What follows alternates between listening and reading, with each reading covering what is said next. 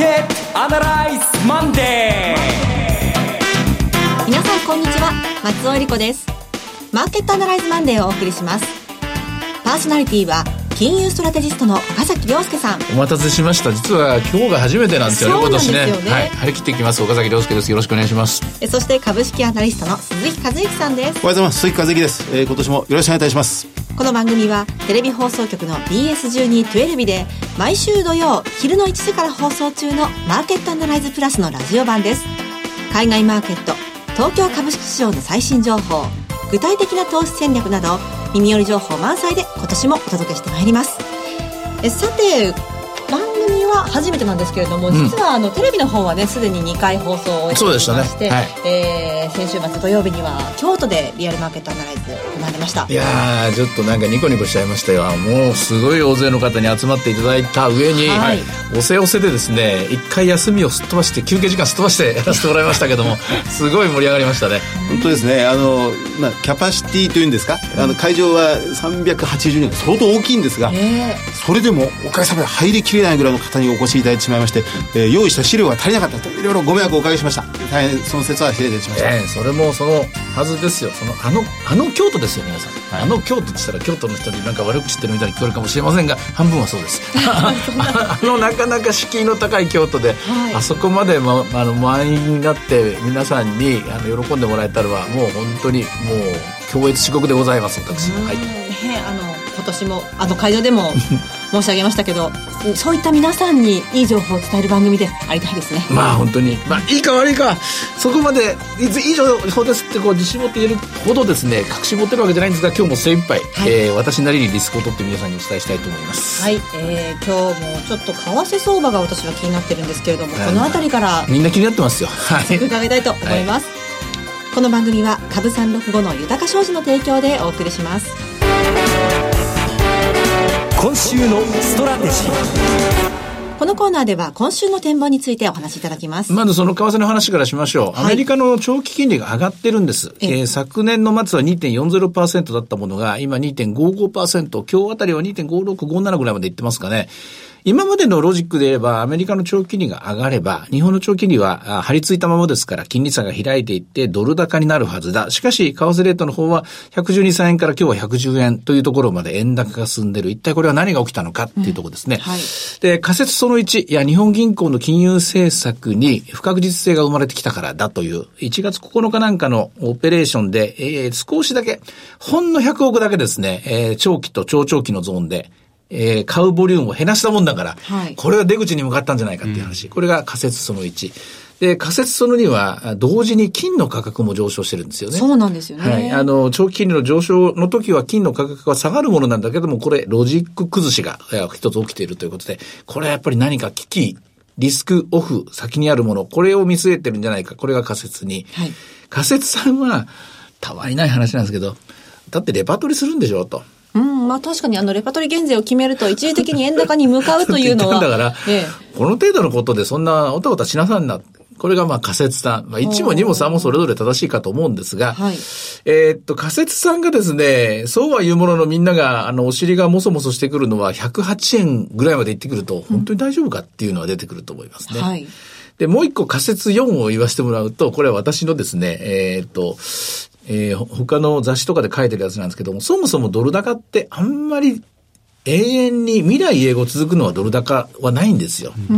で、いくら利上げをしても、大体2年ぐらいではい、陣痛力失ってくるっていうのが過去のパターンなんですね。はいで、今回の場合は2015年の12月から利上げといいますか正常化が始まって、もう3、えー2年経って、で、今今度3年目に入ってますけども、ええそういう意味じゃ、初期の頃のように、こう、引っ張れば上がるみたいな、金利を上げれば、それだけ反応してくる、あるいはそれを期待して動くっていう、そういう陣痛力が薄薄れてくる今日この頃なんです。うん、そういえば、あの、以前テレビの方でも、2.7ヶ月とかでそうそうそうしたっけね。うんそれぐらいでサイクルがあるんだっていうふうに為岡田さんおっしゃって替のましたけど。利率利益っていうのはそんなもんですから、はいえーっと、ドルは結構そういう意味では二度大きなですね、買い戻しのパターンが、2000円で関して言うと、2012年から15年ぐらいにかけて、はい。で、その後一旦また100円割れまで行くんですけども、その後トランプ大統領出現とともに118円まで行ったんですけども、二度大きなうねりをやってるんですけども、えーこのお都合12円から行くと、お丸々5年間、5年間ずっとドル高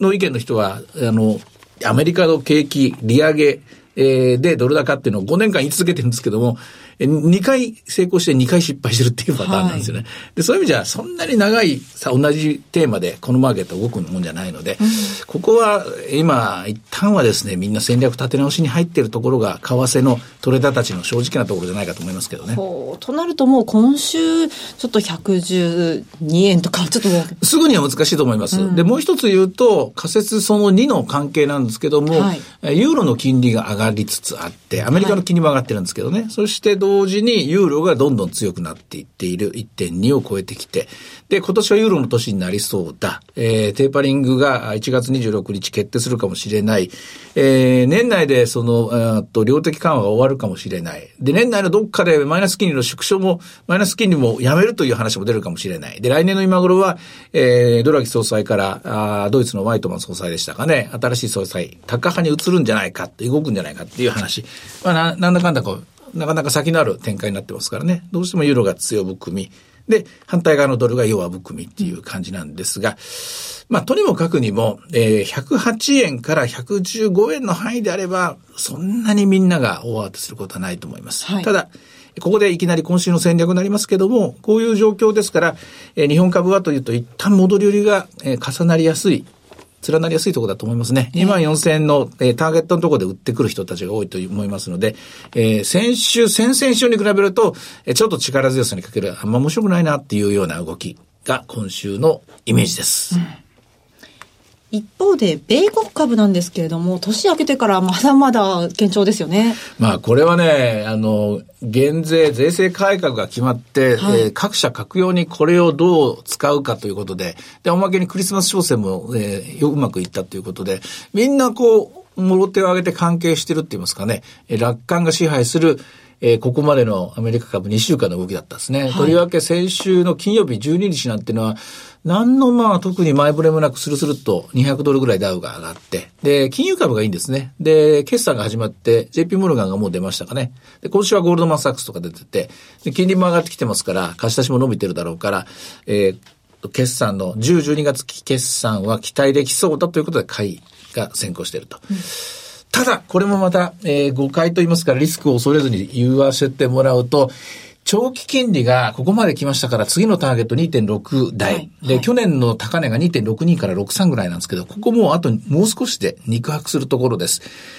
私は今週のアメリカ株は3週目にしてぐっとブレーキがかかるんじゃないかと見ています。やっぱり2.6を超えて高いゾーンまで入ってきたので、えー、金利に敏感なグループっていうのはここでそろそろ止まんなきゃいけないかなっていうところだと思いますね。なるほど。では、あの、景気のその、金利の方を見ながら。うん、金利がまあ、でもこのまま横ばうのであればね、え大した問題ないのかもしれませんけど、ただ、今のアメリカの金利が上がっているのは、特にインフレ率が上がってるわけでもなく、はい、FRB がより高派になってるわけでもなく、なんで金利が上がってるかっていうと、これは需給です。うん、需給っていうのはバランスシートが縮小していることで、えー、今までの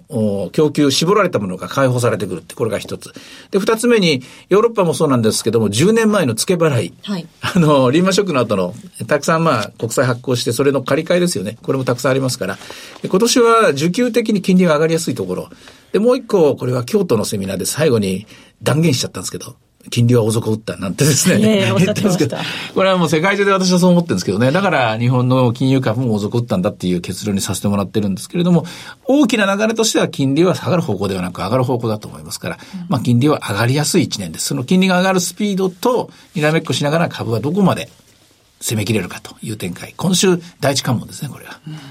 うんいやでもニューヨークダウ、これ確かに史上最高値更新中ですが、スピードがものすごく加速してますね。スピードの加速っていうのは見た目かっこいいんですけど、えー、むしろ警戒すべきシグナルになるのは間違いないんですよね。上がった分下がりやすいということもあるんですが、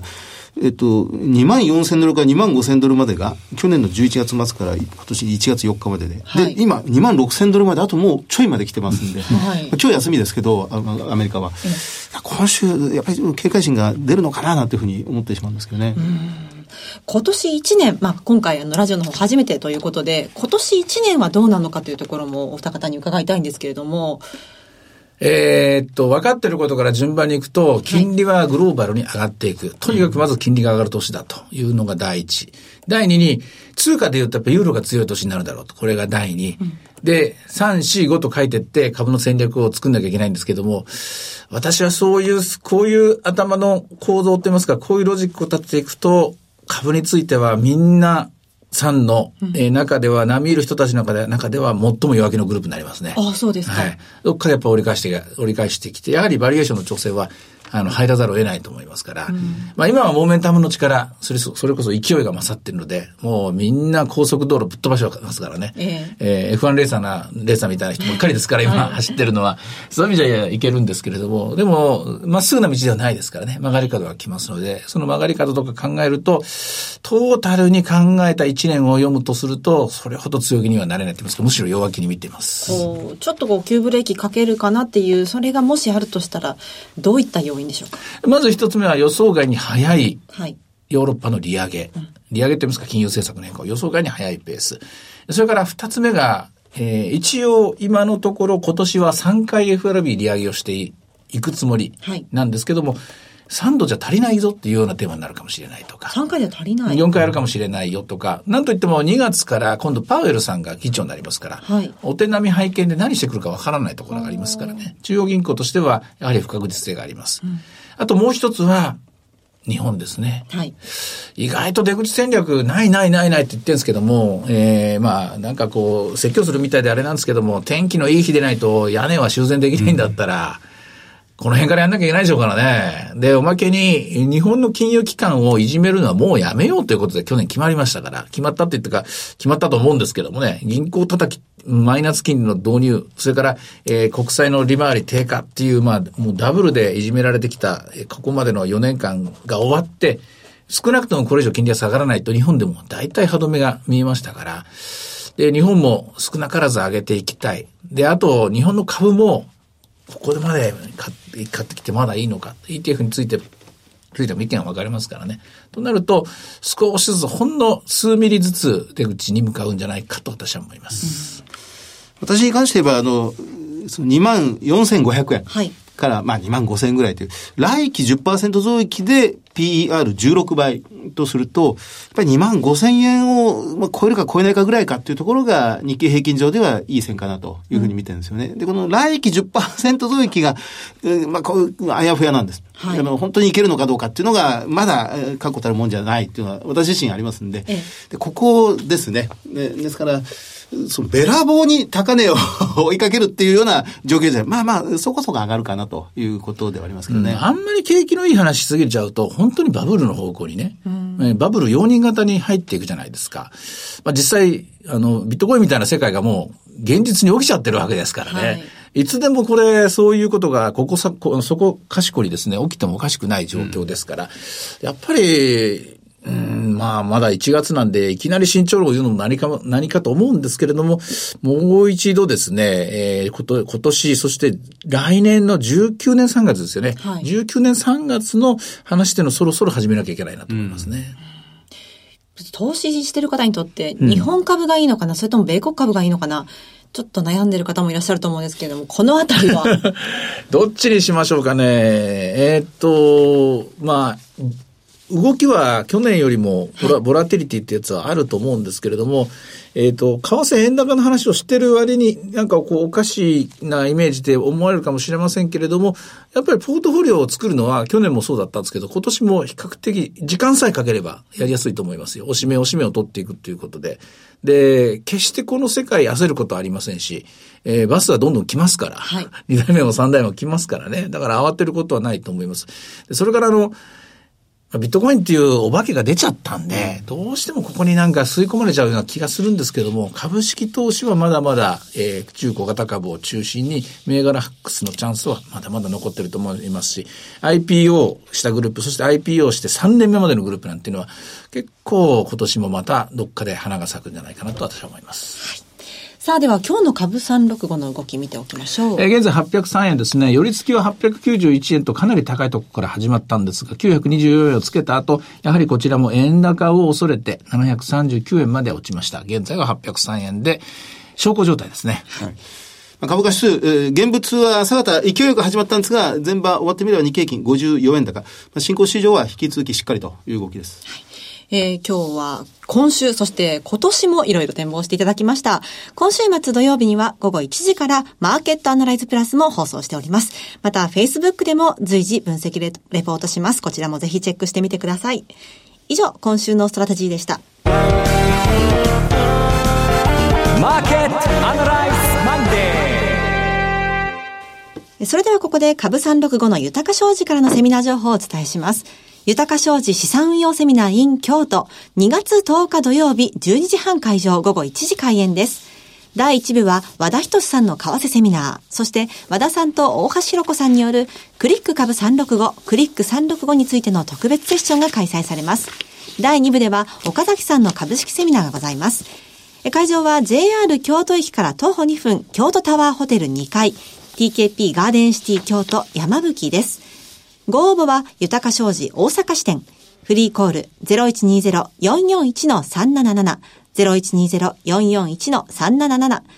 受付時間は土日祝日を除く9時から午後7時です。株式と為替の両方のお話が聞けるセミナーです。京都はもちろん近畿の皆さん、ふるってご応募ください。なお、会場では取扱い商品の勧誘を行う場合があります。2月10日ですね。はい。はい、私も準備しておきます。はいえ続きましては今日締め切りのセミナーです。毎週土曜日午後1時から放映中の BS1212 マーケットアナライズプラスからのセミナー情報です。え次回は今年度2回目の東京での開催です。リアルマーケットアナライズ 2018in 東京1月27日土曜日会場は東京メトロ霞ヶ関駅虎ノ門駅都営三田線内幸町が最寄りの飯野ホールです。BS1212 のマーケットアナライズプラスのホームページからリアルマーケットアナライズの応募フォームにご記入いただくか、お電話でご応募ください。電話番号は0120-935-159 0120-935-159です。本日締め切りです。これ思い出しました。前回イノホールでやった時、はい、去年の夏ですけども、あの直後です。解散総選挙。そうでしたね。えー、なんかこそっと楽屋とかで話題になったら、えー現実のもなりましたね。ね今度は一体何でしょうね。ご応募お待ちしております。本日締め切りです。えそして次は名古屋です。リアルマーケットアナライズ 2018in 名古屋2月17日土曜日。会場は名古屋駅が最寄りのミッドランドホールです。BS1212 のマーケットアナライズプラスのホームページから応募フォームにご記入いただくか、お電話でご応募ください。電話番号は0120-935-199 0120-935-199です。締め切りは2月5日月曜日です。そしてもう一つ、次は再び東京での開催です。リアルマーケットアナライズエクストラ 2018in 東京です、うん、えー、今回はですね、初めてセミナーにいらっしゃる方、またこれから投資を始めてみたいなと考えている方に向けたセミナーにしてみようと。ルーキー大関係大集合ですね。そうなんです、はい、思っております。えー、2月24日土曜日、会場は銀座駅、東銀座駅が最寄りの銀座フェニックスプラザです。こちらもマーケットアナライズプラスのホームページからリアルマーケットアナライズの応募フォームにご記入いただくか、お電話でご応募ください。電話番号は0120-953-255 0120-953-255です。締め切りは2月12日月曜日です。最後はテレビ番組のご紹介です。いつでも全国無料の放送局 BS1212 では毎週月曜日の夜7時から日本映画史を彩った大女優12人の出演した映画を月替わりで放送する銀幕の大女優 BS12 人の女を放送しています。1月は岸恵子さんの出演作品が登場します。今日夜7時からは黒い10人の女を放送します。夜の街を断続した列になってひたひたと歩く10人の女の黒い行列。一人の黒ずくめの服装の女を同じように黒っぽい衣装の9人の女が追っている。現代人の愛と生活を鋭く描いた大英超豪華大作。ぜひご覧ください。チャンネルの見方がわからない方は、視聴者相談センターへお電話ください。オペレーターが視聴方法をわかりやすくお教えします。03-5468-2122 03-5468-2122 BS1212 視聴者相談センターまで。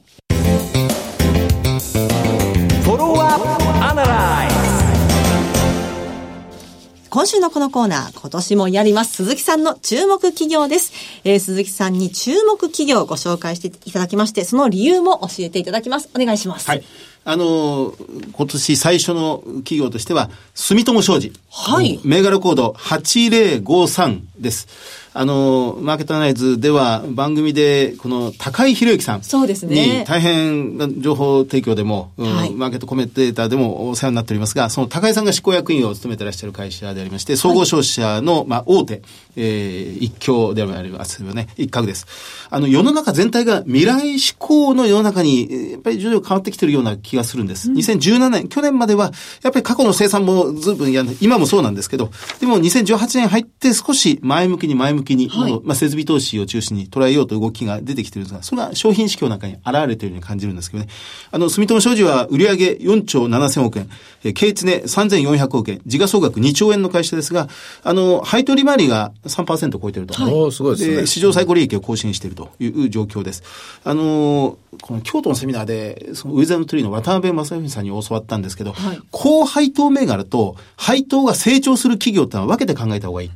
配当利回りがすでに高い企業っていうのはもうそこで頭打ちしてしまうケースがあるんですが、はい配当利回りが高くて、さらにそれがどんどんどんどん配当金そのものが伸びていく会社を高配当、成長銘柄、はい配当成長銘柄として区別される。住友商事今これあの、一株利益220円に対して配当金56円出してるんですが、いわゆる配当成功、はいいくら配当金に回してるかっていう配当成功のパーセンテージは25%ぐらいなんですね。まあ上場企業の平均が今30%、ないしは35%に高まってきてる中で、まだ配当金そのものも伸ばしていける、まあ、可能性があるなというふうに考えております。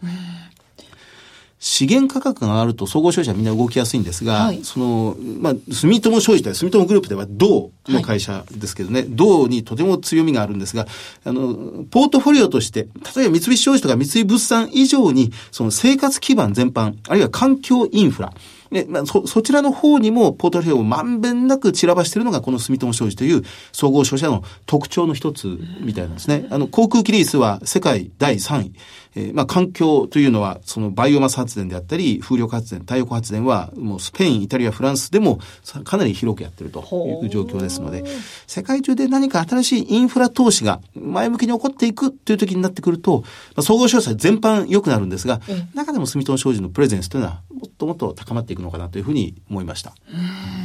まあ季節的にもね、今ちょうどね、大体この春先って言いますかね、新年始まった時ってこれ、商社株いいんですよね。あ、そうですか。大体季節でありますと。あーまあ、なんだって配当がいいことと、それとまあ、あの、け結局、大体その情報修正っていうか最後の数ヶ月こう、こう、追い込みかけてくるのはね、はい総合商社の売上なんか見てもそうなんで、そうですね最後の最後の1、3月が一番数字ですからね。はい。あの、微調整をかけやすい。アルミ、自動車を軽くして、軽量化して、まあ、燃費を良くして、えーまあ、CO2 の排出を減らそうっていう、まあ、効率を高めるということで、アルミが相当使われるんですが、はい住友商事はこのアルミ精錬でもかなり力を持ってますね。住友商事今年の第1回目の注目企業ということで、ちょっとねあの経済を見ていくには定点観測が必要だなんていう話をこの間で出てきたばっかりなんですけど、だからって高井さんにね、これ、これ聞いちゃダメですよ。これはインサイダー情報になっちゃいますからね。ねはい。わ、かりました、えーさてマーケットアナライズマンデー。そろそろお別れの時間です。ここまでのお話は岡崎亮介と、鈴木和之と、そして松尾恵里子でお送りしました。それでは今日はこの辺で失礼いたします。さようなら。この番組は株365の豊か商事の提供でお送りしました。